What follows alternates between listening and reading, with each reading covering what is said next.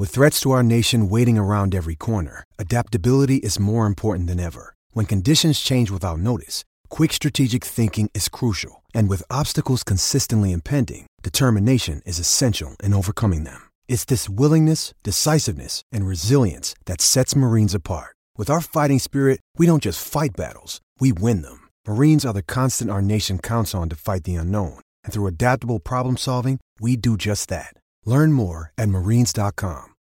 This episode is brought to you by Shopify. Whether you're selling a little or a lot, Shopify helps you do your thing, however you cha-ching. From the launch your online shop stage, all the way to the we just hit a million orders stage. No matter what stage you're in, Shopify's there to help you grow. Sign up for a $1 per month trial period at shopify.com slash special offer, all lowercase. That's shopify.com slash special offer.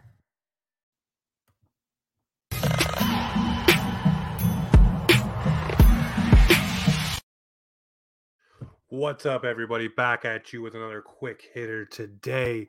What's happening around the NHL? Well, there's all kinds shaking out. Let's get into some of the topics today. This is Offside Hockey Talk, brought to you by Boxing Rock Brewing Co.'s Puck Off Laugardale. Check out their big beer for the big pod. All right, so it is St. Patty's Day. So happy St. Patty's Day to all. Drink responsibly, have some fun, and have some green beer. Uh, this right here today. Well, let's get into it right away. The QMJHL looking to ban fighting, and it's all but a done deal, apparently. There will be no more fighting in the Q. This to me, I understand it.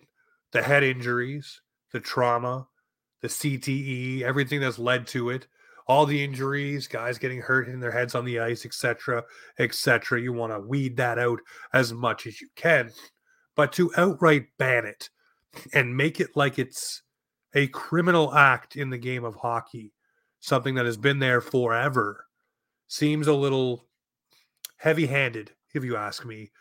I do still believe there will be fights, and the QMJHL has not figured out what they are going to do for, I guess, the punishment for those who decide to get into some fisticuffs. But there is a certain thing to be said of how it does sometimes settle down games. And you cannot tell me to a man that you do not get excited, grip your seat, stand up, freak out, cheer loud when two guys drop the mitts and settle a score, whether it's in the NHL, the Q, or any other league that involves fighting. Now, the OHL said they're going to take a stronger stance on eliminating fighting, but they're not going to outright eliminate it. And then the WHL, well, they're just like, this is Sparta. We're still going to allow fighting, and it's going to be the way it is. So I'm wondering to hockey fans out there, when you hear this, what do you think of the QMJHL banning fighting? For me, it's crazy. Crazy that you would want to ban fighting outright. I understand limiting it. I understand trying to deter it, but it's still part of the fabric of the game. And no, I'm not saying that they need to be knuckle draggers and scrap all the time, but there are times that it calls for it when a guy runs your goaltender or throws a dirty hit. You want guys to atone to understand that you will not get away with that. But we'll have to see how this shakes out and where it goes from here. But this is the news. It's all but done. It just needs the rubber stamp and it's coming in for next season. So we'll see what happens beyond this and how guys adjust. What do you think the overall punishment will be for a guy who does fight the QMJHL? New commissioner said it will be have to be heavy-handed when you hand out the punishment for a guy who ends up fighting when there is no fighting. So what is it 10, 20 game suspension for fighting? again heavy handed for a game that used to have that incorporated in it, that used to celebrate the fact that guys did this in all of their highlight videos, um, you know, leading up to just a few years ago. It's still in many NHL packets today. So we'll see what happens with the Q and what other leagues do to follow and how it goes next year. And uh, yeah, I really want to see what people think about this one. Drop a comment on this podcast. Let me know. Um, then we're getting around to the NHL stuff here. Um, finally, it does seem like there will be some finality with the Arizona Coyotes as the NHL is now getting frustrated with the Arizona Coyotes. Elliotte Friedman reporting that, you know, Bettman has long backed the Arizona Coyotes and supported them and said, This is the league. This is the way it's going to be. This team will be here. We will make it work in the desert. But Bettman answers to the owners, and there is, as Elliotte said, a growing discontent among the owners for the Arizona Coyotes, which is not a good thing if you're Gary Bettman, because if you want to keep this pet project going, everyone needs to be on board and happy. And if your owners, who you ultimately basically have to listen and cowtail to, then you're not going to be able to keep this going. And I really do think now you listen to that comment, you listen to the players, the agents, and GMs. A lot of players and agents and GMs not happy with the situation as well. So, with the Tempe situation and everything going down, does this team maybe just make its way over to Houston and get fresh new roots and you know they play out their deal at ASU and then by that time hopefully there's a spot a venue a place for them to play in Houston.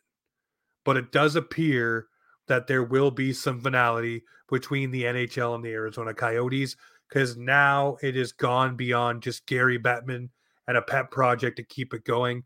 It's other influential owners saying, We've had enough of this. We're tired of the revenue sharing. We're tired of this team doing the thing that it's doing with the salary cap, et cetera, et cetera. Go down the Arizona list. It's not small, folks. So this this one I could see finally maybe getting some legs and something happening here. But again, with everything, it can change on a dime. So we will see what goes forward. But I think we may actually have a conclusion finally on something with the Arizona Coyotes. Now, speaking of Mr. Gary Bettman, he came out and said this one on the divisional playoff formula. It is working. Gary, it's working for who? For who? Who are you sitting in a room with that's feeding you with a spoon saying this is working? I've seen prominent players of other teams, and this is not just coming from a Maple Leafs fan. I've seen Brad Marchand. I've seen Steven Stamkos, Nikita Kucherov, and others saying it's ridiculous. It's sad that probably one of the best matchups, doesn't matter who it is, it doesn't have to be the Leafs, one of the best matchups continually happens in the first round and a super good team goes out early. And Gary sat there at the press conference saying well you know if you look at the tracking the uh, the teams would be playing each other anyways because also it's working just fine. Uh, it's working great. No it's not. It's not. Nobody likes it. Everybody wants to go back to one versus eight. Everybody. Everybody wants it. And if, if someone's telling you Gary that they don't want to go back to one versus eight is because they don't want to be on your bad side or they don't carry enough water to have an opinion around you without you shutting them down and shutting them out. So if your players are saying it, if general managers are saying it, coaches are hinting at it, I'm wondering who are you asking that likes the divisional playoff format? I'm just wondering because it's obviously not the actual people in the game.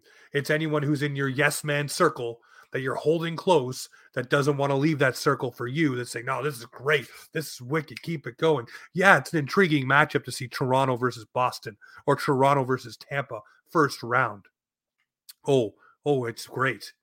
No, it's not. Those two teams should be playing further on, and the weaker opponents should be weeded out, just like before one versus eight, two versus seven.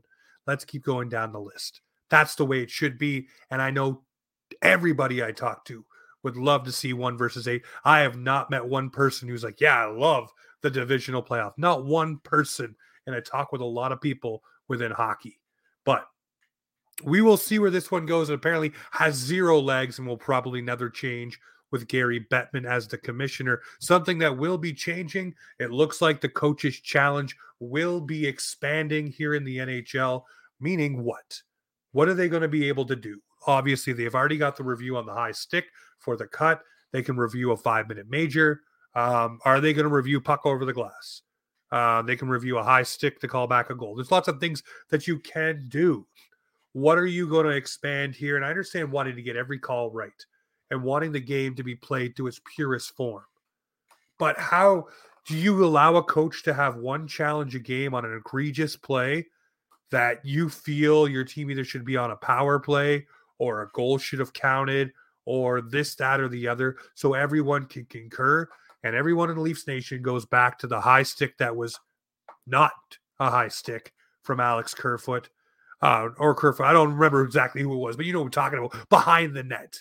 That high stick that wasn't, that led to the one penalty, that led to the Kerfoot second penalty, that led to the Tampa Bay Lightning obviously scoring. Um, would you like that one to be reviewed? Is that the one thing? Do you give the coaches one opportunity to throw the flag and review any play that is allowed to be reviewed, whether it be a penal, a penalty, whether it be you know a goal scoring play that should have counted, a puck off the netting, whatever it is, you get one a game, and if you miss it, you get a penalty. You lose your timeout, just like you do now, but you get that one extra throw out there that you can challenge anything. Just challenge anything. You won a game, just one. To me, I know it opens Pandora's box, but if you're allowed to call just one, you can't have multiple. It's not football here. You can get one a game.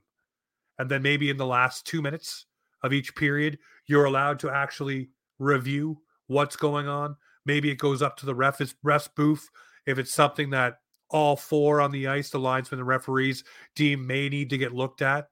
Maybe you go and look at it. Or are you on the side that, hey, hockey is played at a very fast speed? If you catch the penalties or you catch the offsides or you catch the infraction at the time, that's what it is. That's what it is. And it just is what it is. I want to know. You know, I want to know where you stand. For me, I would say it would be cool to see one. You're allowed to challenge one play a game. That's it. That is it. You cannot do multiple challenges if you do not lose your thing. The offsides, that's a different thing, but you get the chance to challenge one play and that is it. Beyond that, you can still have your offside reviews, your offside challenge like you do now, but you get that one play to challenge a penalty or something of that nature, and that's it. You cannot do it multiple times like you do with the offside. You get one opportunity, and that's it. That is my my thought. I think it would it would be fun to see some of these calls maybe called back, or maybe we get an interpretation of the rules. Maybe we get to see something different here. I don't know it could definitely uh, definitely be some fun to see what happens with these rules and different things shaking out for the NHL. All right, so the last thing today, obviously, is game day for the Maple Leafs. Uh, be dropping a little video later on talking about all that over on TikTok. Get over there, check it. It's all kinds of fun. But the Leafs are taking on the Carolina Hurricanes. It, it is going to be a fun game. Say what you will, Auston Matthews and Mitch Marner will be back in the lineup, will be playing for the Maple Leafs tonight. Luke Schenn does get in, paired up with McCabe. That's going to be a, a pain in the ass pairing because McCabe does have the speed, but both guys have the physicality. Both guys like to block shots.